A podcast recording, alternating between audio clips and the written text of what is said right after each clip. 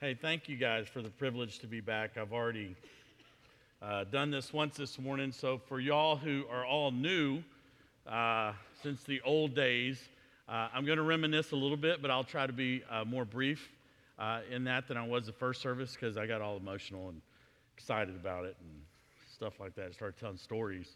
It's really what I started. So, but, but for y'all who are from the old school, I got to bring you back a little bit just to to, to give context. So back then there was the pickle and the silver eagle.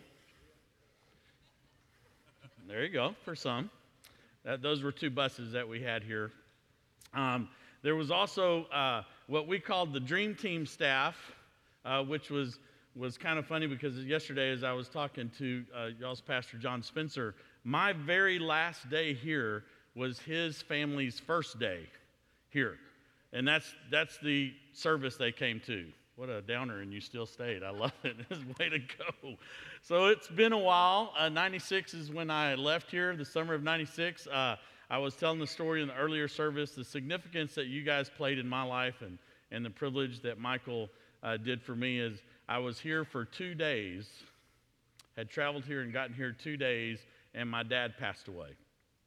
And so this church was significant to me in many ways because you guys loved on me, cared for me, uh, really helped me grow up. My dad was gone, and all of a sudden uh, I was left uh, with a void of the most incredible uh, godly man in my life to um, being 14 hours away from any of my family, and you guys became my family. And I also went from a very lean, uh, old college athlete to really enjoying Southern food here, which John already helped me experience yesterday. Thank you very much. Riverfront Barbecue, little plug there. Uh, also, Stephen extended that last night. Thank you, Stephen and his family, because we had a little moon harvest. They didn't pay me to say that. Bo Henry, talk to me later. We'll have a good talk about that. I love coming to South Georgia, though my weight does not. So, let me tell you a little bit about the staff at that point. The staff was interesting because Michael had only been here six months and he called three new staff members, and I was one of those staff members. The first one was Danny Baxter. Uh, Danny was the worship leader. I was kidding earlier with Mark that I don't think Danny could play an instrument, but he was really good at directing people and telling them what to do. And he started recruiting. In those days, he started recruiting in July, and that was my first year to come here. And the first point was actually starting in July, and he started recruiting me. He started recruiting in July for the Easter service because then we would do a whole Easter program, and he needed Jesus and he needed soldiers that had beards. So he would recruit in July so that people could start growing out their beards to look real and official uh, during the daytime. He was an incredible guy. Then we had what we called Rob Davis, and Rob was here. Uh, you guys are obviously familiar with Pastor Catt's preaching. He's a prophet, he tells it like it is. There's really uh, no in between gray area. Hello? Amen or oh me for y'all? Yes. Okay, there's no gray area. So, really, Rob was here, and for most of us who had been here when Rob, you probably at some point got counseled by Rob because of the conviction we were under from Pastor Catt's preaching. And then every once in a while, Rob would actually preach, and he would kind of put together all the church again um, from us being on our knees in brokenness, which was needed. And then Rob would come back and kind of soothe us with his style of preaching. And then there was two guys that were on staff here that were incredible. Tony Hafes at that point, for all y'all remember Tony, and we could find him at one of two places, either at Pearlie's, which is still here, I saw, or we'd find him at the hospital because he was incredible at loving and caring and serving on people uh, and just, just loving people. And then there's David. I don't know if David gets to be in this one or not. David's here.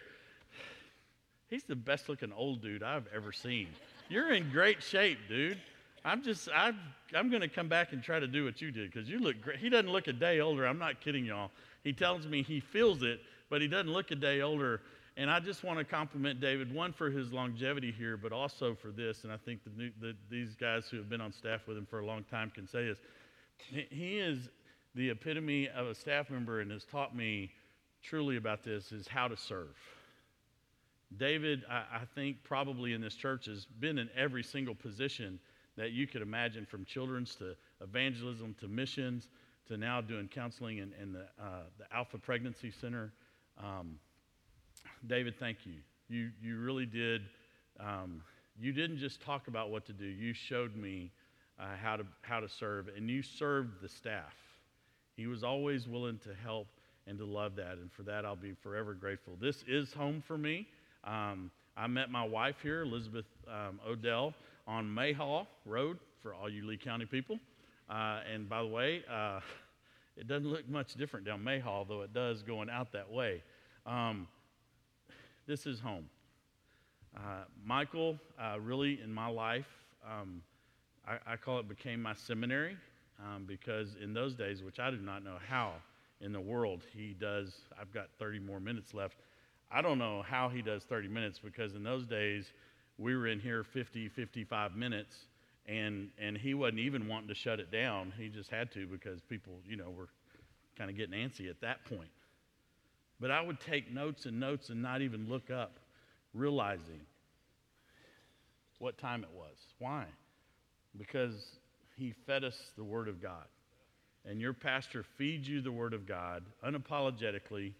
Uh, sometimes it steps on our toes, sometimes we're doing the oh me, but he feeds us the truth of the Word of God. And in this day and time, we need the truth. And the Bible tells us that the truth is going to set us what?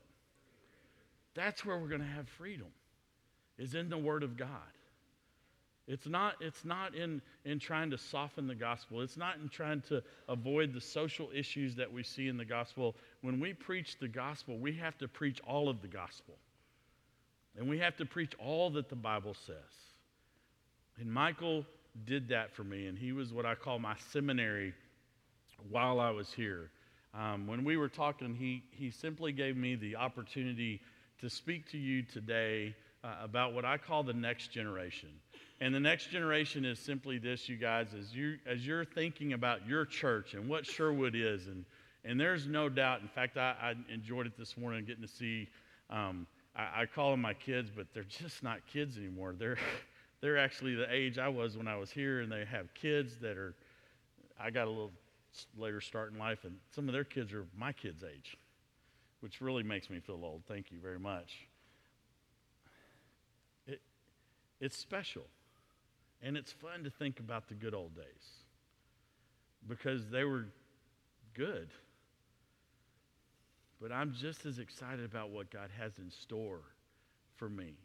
And I'm not, um, I'm not looking at what the old days were in, in a sense of the blessing of that because I, I count it a privilege, but I look forward to what God still wants to do.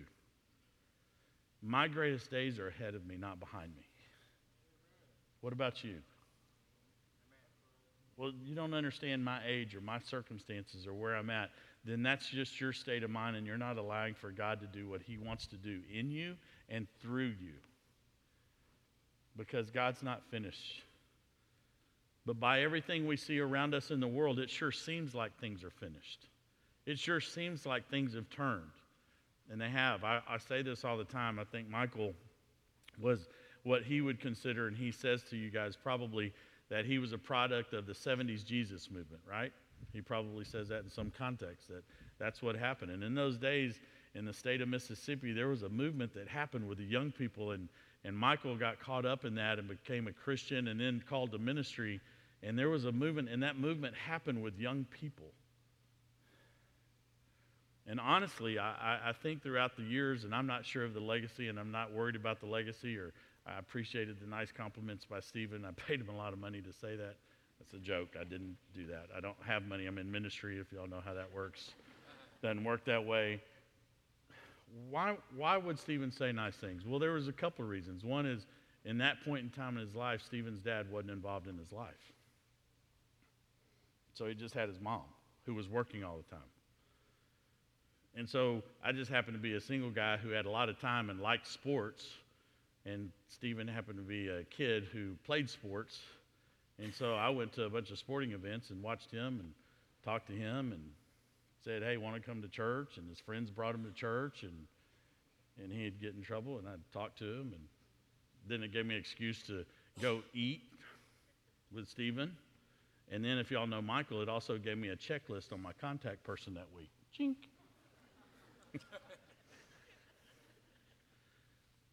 Why does that make an impact? You know why? Because it's life on life. It's real people doing real things and being engaged in somebody's life. Well, that was my job, and I couldn't believe I was getting paid to do that. But that was my job, but that's our jobs, is to be involved in people's lives. And so I want to share with you this morning about the next generation. I put this opportunity knocks uh, as kind of a title for us, and I would just ask if if you have the opportunity to come back tonight, I'd love for you to come back tonight so I can share more of the ministry of what I do with Connect Ministries and what we're trying to do. But we're, we're trying to facilitate what's happening to this next generation. And the reason it's important to you, Sherwood Church, is because when you look at your church, at some point, these good old people in here start dying off. So, where's the next generation? So, this is titled Opportunity Knocks. Let me give you some statistics real quick to kind of get you caught up with with where we're at in the church and what that looks like. I continue to try to push myself to, to be cool as I'm getting older, but part of that is generationally, and we go like, well, why would you why would you wear certain things at church, or why do we do certain things and the way we do it? I asked Jim dress code and tried to figure out what that looked like. And he goes, hey, it's a lot different than it used to be, and I'm glad because I had to wear a tie every Sunday, and I had to wear usually a suit every Sunday. And then, and then on Wednesdays, I actually had talked Michael into, hey, can I not wear a tie? And he goes, yes, but you still need to wear khakis. Okay. Well, when I go to the schools for lunch or things like that, can I wear blue jeans? He kind of, yes. That wasn't the way he did it. But times were also changing.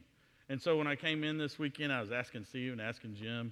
I didn't really ask John Spencer exactly dress code because I knew John would be. Just kidding, John. What was the dress code? So I tried to hit everybody. I wore a starch shirt for Michael. I wore a blazer for you old school people in here that you know had to do the stuff. I wore blue blue jeans because Jim kind of said I could get away with that. And after seeing Mark, I can get away with that. It's awesome. Thank you, Mark. Love that.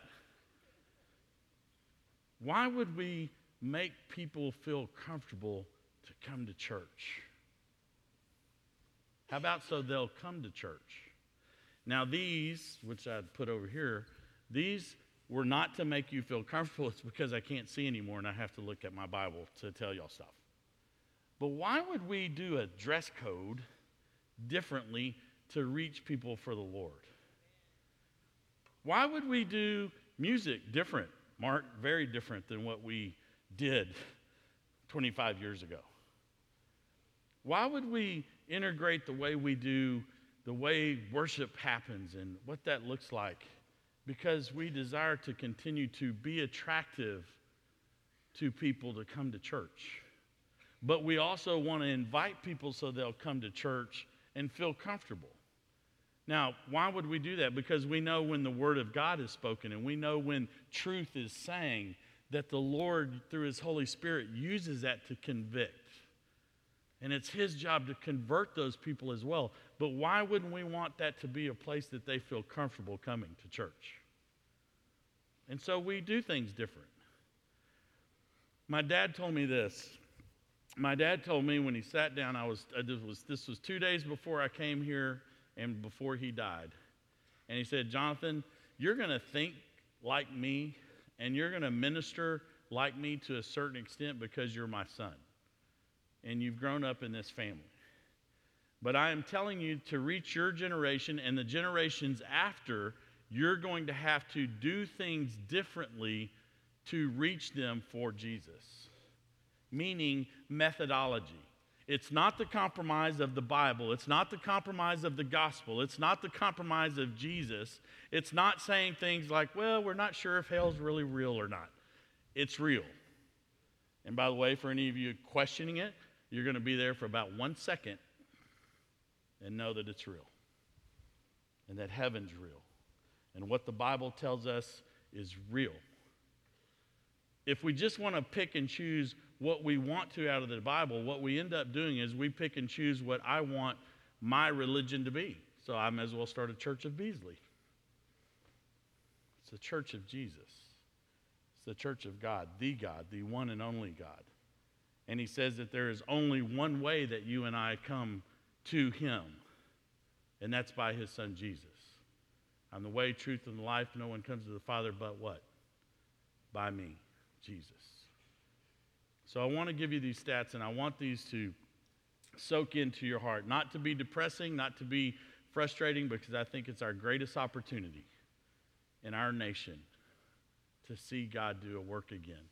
So here's the stats on the millennials. The millennials are simply this people that were born between the, eight, between the years 1980 to 2000. This is from the Southern Baptist Convention. Millennials basically um, represent that, eight, that kind of group. Now, sometimes it's a mentality, so you might kind of bend on the front side of that and bend on the back side of that, but here they are, they're millennials. In America, we guys here are in the Bible Belt, so we're not going to call us typical America, but what we will call us is we'll call us people that used to going to church, right? 16% of millennials go to church on a regular basis, and the regular basis is this two out of four Sundays. 16% in America as a whole of that age group go to church on a regular basis. Chip Ingram, who's a pastor out of California, uh, did a survey amongst the millennials, and, and this is the survey that he came up with. Out of that survey, 94% of them said that they were open to hearing about Jesus Christ. 94% of this age group that doesn't go to church very much says that they're open to hearing about Jesus Christ. Now, I would tell you this they're open to about everything. They're open to Jesus, they're open to Allah, they're open to, you name it, they're open to Burger King, they're, they're open to anything. Sorry, I just kind of went off on that. They're open to anything. But they are open to Jesus. Now, to give context to this for, for us in here, according to where you were and when you grew up. If only 16% of them are going to church on a regular basis, and that only being two out of four Sundays, because we're really busy and we have a lot of activities. Hello? If that's the case, but they're open to Jesus, listen, the millennials, by 6 million people, by 6 million people are the largest people group ever that have existed in America. They beat the baby boomers by 6 million people. How much effect did the baby boomers have in America? Had on our economy, had on everything because there were so many. This age group beats the baby boomers by 6 million people. Okay, are you getting the picture? There's a lot of them. What's that going to affect? That's going to affect real estate. That's going to affect cars. That's going to affect everything in this nation because there's so many of them. What else is it going should it affect? It should affect our churches. I said should. Why? Because there's so many of them. However, only 16% of them go to church, which is a drop from the age group above that, which was around 42%. And then for the old timers in here, which I get to be a part of that group, Generation X and older, we, we were well over 50%. And by the way, y'all know this. Just because we go to church doesn't mean that we're really a follower of Christ. Ouch. But we go to church, especially in the South. 94% of them said, We're open to hearing about Jesus. That same survey, Chip asked this question, and this was the response Have you ever heard about Jesus? And here was the response 93% of them said that they knew someone that called themselves a Christian, but never told them about Jesus. Do y'all hear what I'm saying there? 94% said they're open to Jesus. 93% of that same group said that they knew someone that called themselves a Christian but never told them about Jesus. Anything goes. We don't want to step on anybody's toes. We're nervous about how to be politically correct when we talk about Jesus. And yet, we could have the greatest impact in this nation the greatest number of people could come to know Jesus with these couple of generations ever in America. Jesus movement all over again. If we're willing to just love on them and reach them. John Wesley said this Give me a hundred preachers who fear nothing but sin. And what I'm asking God for in my time of getting to be here and uh, such a privilege to be back home is to simply this. He said a hundred preachers. I'm just asking God for a hundred people from this church that would fear sin, that would start praying. God, use us. Do something in us. Because a hundred people in this size church, God could use to change the whole church setting as well as this city. And by the way, He's done that before. And I still believe He's doing it here. I just want to remind you that there's a new generation that needs you. They desire you. 72% of college students said that they would like someone to invest in their lives other than their parents. It doesn't mean that their parents are discounted, it means they're off at college and they would like to have some adult that would be in their life. Now, they're a little entitled. Hello? They're a little bit, well, of course I should have a one on one adult in my life. But 72% of them said, I would love to have that. How many of us would be willing to invest, and we would call it mentoring? That's code for the church for disciple. Hello? To mentor a college student.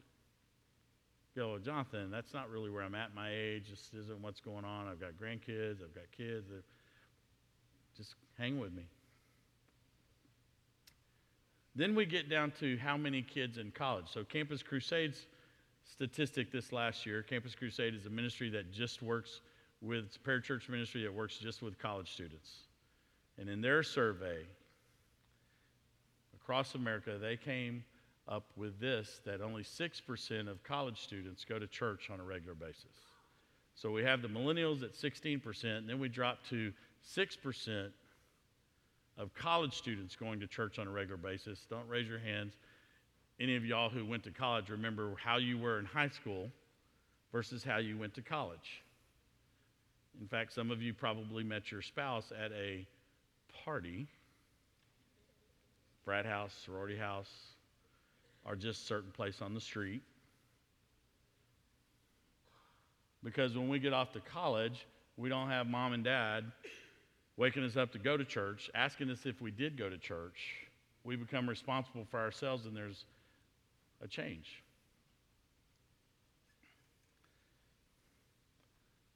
The stat on seniors in high school to seniors in college that go to church is simply this 5%. Now, listen to this part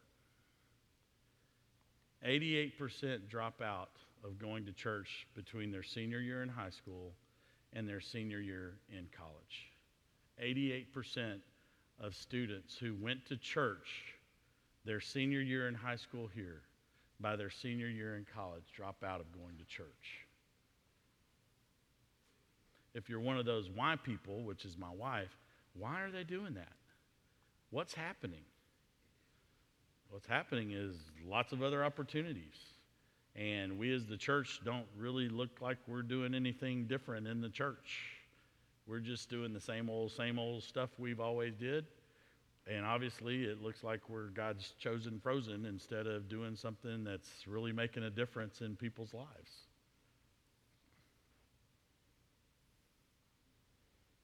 What do we do with it?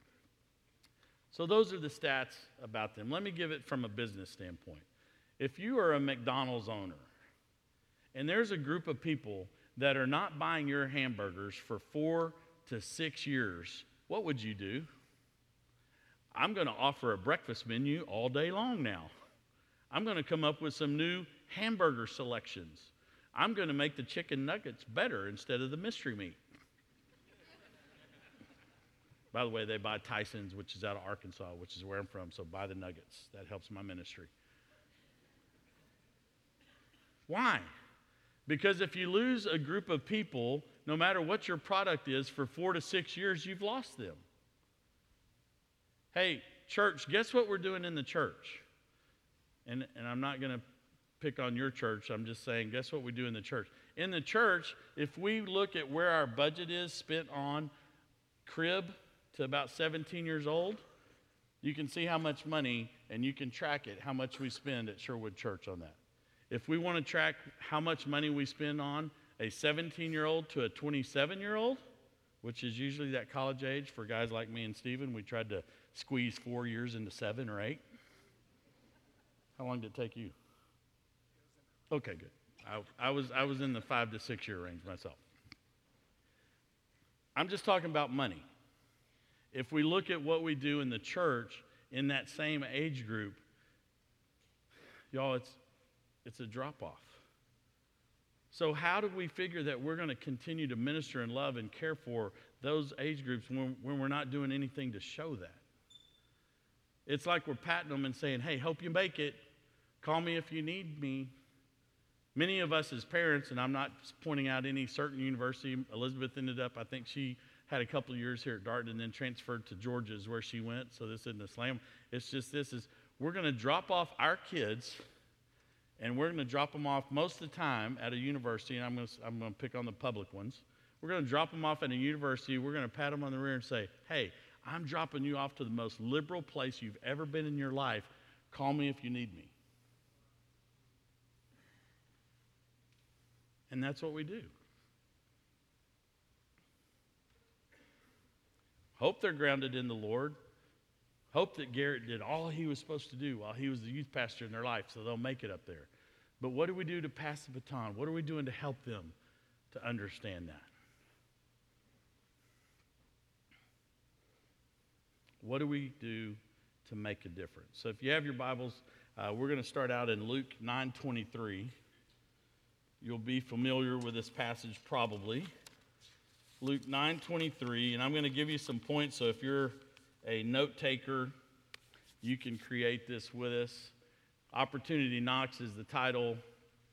And Luke 9:23 says this: If any of you wants to be my follower, you must turn from your selfish ways, take up your cross daily and follow me. If you try to hang on to your life, you will lose it, but if you give it up, give up your life for my sake, you will what?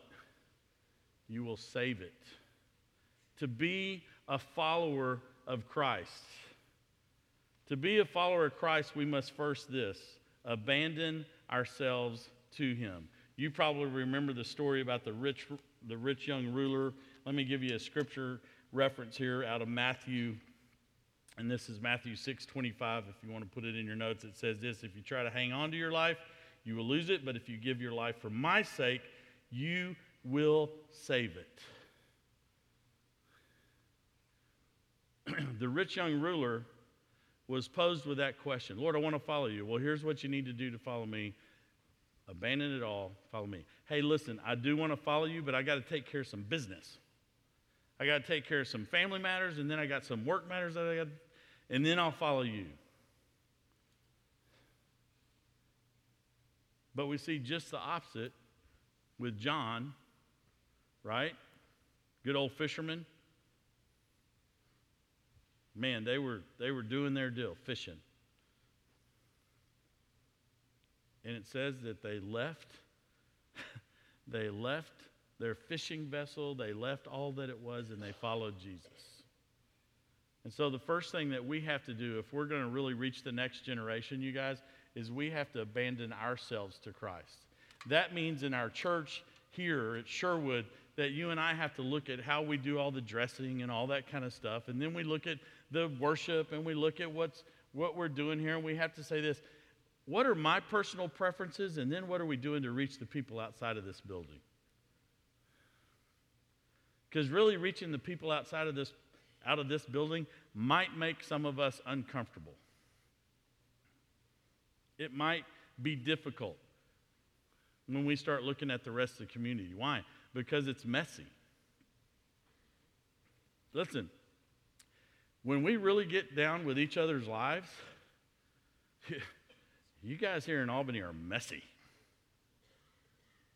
Now, we feel a little bit better about ourselves up in Fayetteville, Arkansas, but we have, you know, that's the home of Walmart.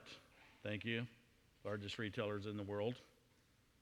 That's the home of JB Hunt, Tyson Chicken, which now owns another meat group, which now they're the largest meat. And so we're, you know, we've got it together.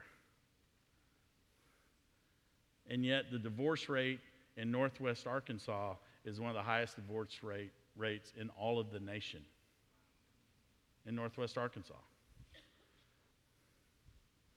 They got money. And yet their divorce rate is high.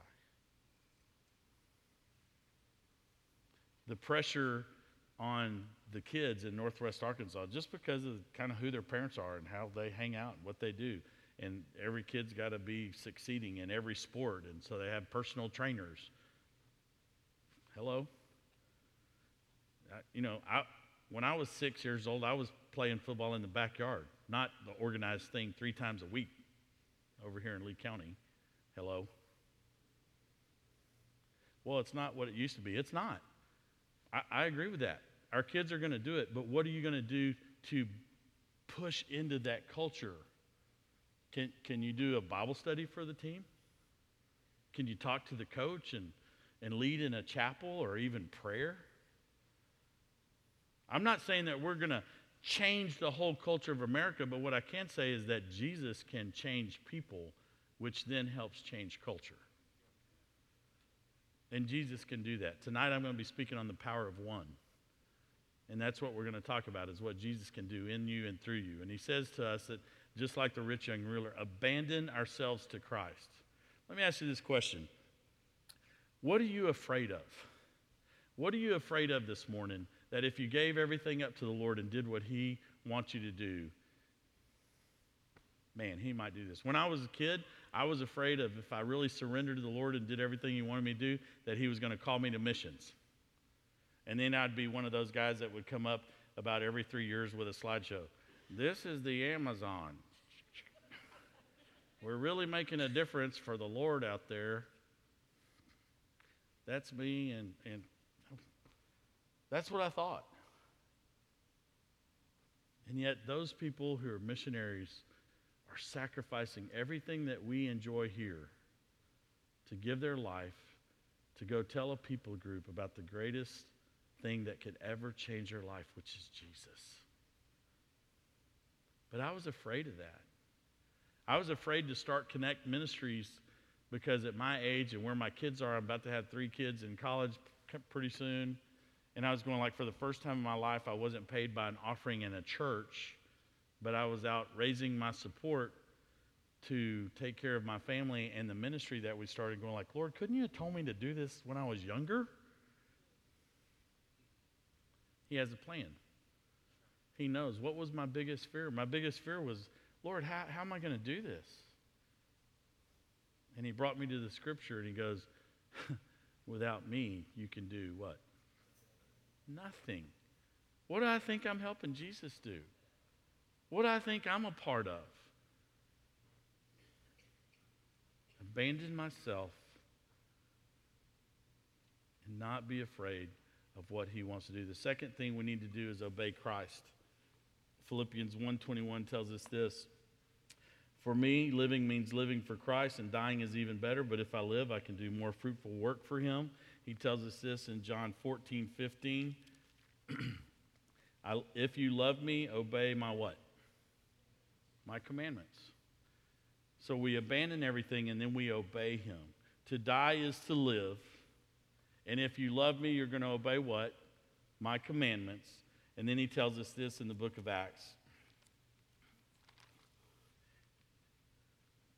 This is not a reference to David. Listen to this. This is not a reference for David. For after David had done the will of God in his generation, he died and was buried with his ancestors, and his body decayed.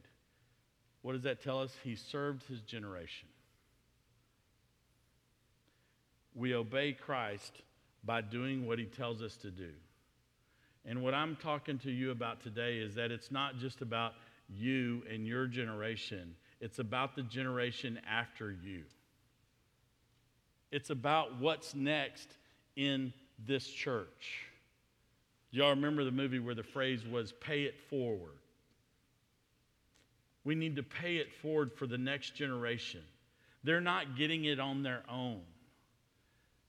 I was talking to um, someone just before this service, and the thought came to me about this that, that when we think about the next generation, they're not getting it on their own. So we have to stand in the gap for them. We have to pray for them. We have to do our part for them because it doesn't seem that they're doing it for themselves.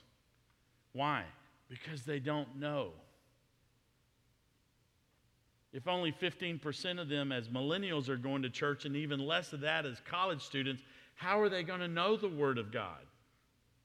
How are they going to know about Jesus? How are they going to know if we don't tell them?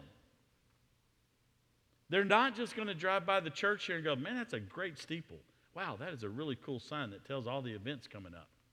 I think I'll pull in there because I'm lost and listen to that guy, Schultz. Mark, is that his name? Who's coming to concert? Yeah, I'm just going to pull in because I really know who that is. They're not going to do that. We have to go to them. We have to be engaged in their lives. We have to help them to understand. So we abandon ourselves to Christ, we obey Christ, and here's the last one. It sets us up for tonight is we act by faith. It's doing what Christ tells us to do. In Acts, he tells us this. Let me find it for you. Uh, it's not Acts, sorry. This is 1 Samuel. He tells us this But the Lord said to Samuel, Don't judge by his appearance or his height, for I have rejected him. The Lord doesn't see things the way you see them. People judge by outward appearance, but the Lord looks at what? The heart. Listen to this, Acts 4:13. The members of the council were amazed when they saw the boldness of Peter and John, for they, for they could see that these were ordinary men with no special training in the scripture. They also recognized them as men who had been with Jesus. So this morning, Sherwood Church, if you have a relationship with Jesus, if you're saved, if you're born again, whatever term that you have is that you know that you have a relationship with Jesus. That if you were to die, that you were going to heaven. If you have that, you have a story. You have a story to tell. Well, Jonathan, I, I haven't taken that course to tell me how to share that. It doesn't matter. You have a story to tell because Jesus came into your life and he changed your life from what you were to what you could be and what you are. Amen? So you have a story.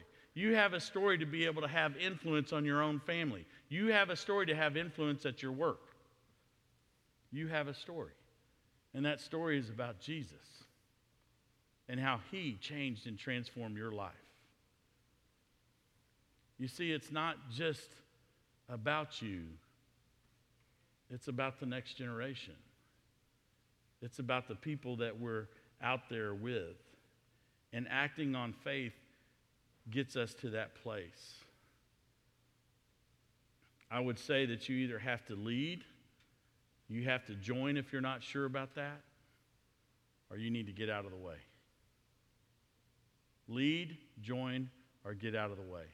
Because God is acting, is telling us to act in faith. That John Wesley quote, Lord, give me 100.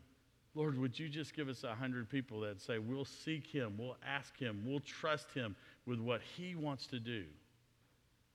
Now, how does that translate to you guys at Sherwood and what I'm doing with Connect Ministries and, and what's happening here? It's, it's, it's fairly simple in, in my part. You guys actually have a town that recently, and this is how I appealed to Michael about this, you guys recently had the merger of Albany State and Darton. And there's plenty of issues that go along with that. The great news I don't live here, so I don't care. Doesn't matter to me. But here's what I can tell you about the issues there's college students over there that need Jesus. 72% of them say that they would be willing to have a mentor. 94% of them say that they'd be willing to hear about Jesus. So who's going to tell them? Hey, let's let others let let some other church tell them.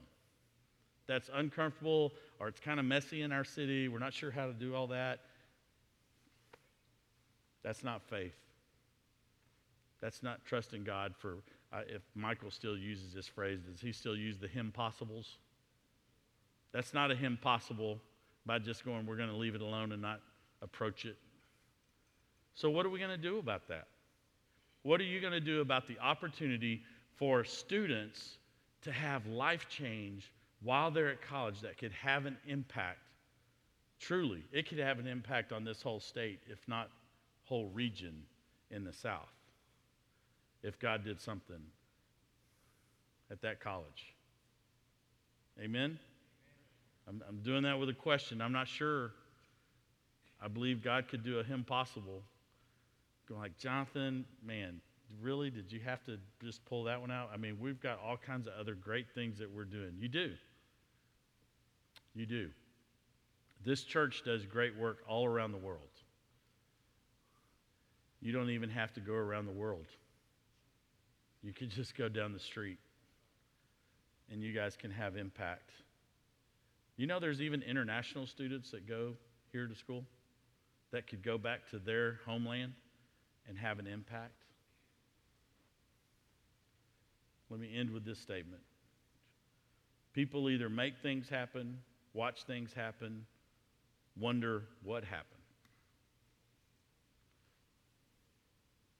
What kind of person are you going to be? You see, this morning, you guys, my heart is obviously for this age group that needs Jesus more than anything. But even as I have a passion and a burden for that age group, I have a passion and a burden for each one of you to abandon yourself to what God says for you to do, to start obeying that. And then there's a critical step is that we have to act in faith, and that's trusting Him. Would you bow your heads with me, please? This morning, there's going to be pastors up here to talk to you if you have a decision to make. Some of you have been drawn to this church and you believe it's time that you join this church, and they're here to talk to you about that. Some of you need to be baptized. You've watched what's been happening in the baptism, and, and the Lord has pricked your heart, and you're going like, I need to follow up with that. Some of you this morning have heard this message, and you're not sure what to do with it. You're not sure eh, how am I supposed to reach the next generation. You know what? It might be just teaching youth Sunday school for Garrett. It might be doing something in the children's ministry. Well, why is that important? Because it's the future of the church. That's the age group that's the future of the church. If I asked a question of you this morning, you don't have to raise your hands. If I ask the question, how many of you know a college student? In fact, I'll just ask you too, without anybody looking around. Would you just raise your hand if you know a college student? Just raise your hand if you know one. Okay? Y'all, that's the majority of the people in here. You can put your hands down. If you know a college student, this is what I'm asking you to do today for them. For one year, whoever that college student is in your mind, it might even be your own son or daughter or grandson or daughter, or it might be a friend, whoever that student is that you just thought of, would you pray for them the next year that God would do something in their life that would make a difference for Christ? Would you pray for them for one year that God would do something in their life? And as a church, would you commit to praying, Lord, what would you have us do? To reach the students at Albany State? What's my place? What's my part? What does that look like? How do we start building those bridges? Because they're not just going to drive by here and drop in on church on a Sunday morning.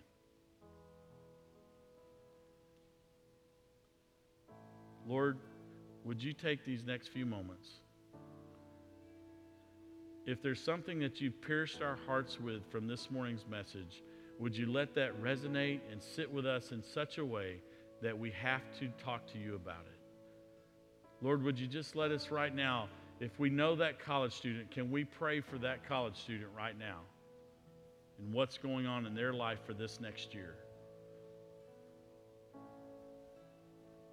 And God, whatever you want to do for this church to reach the next generation, would you allow for leadership to rise up and to begin that process of looking forward and thinking what you want us to do? God, thank you for these moments.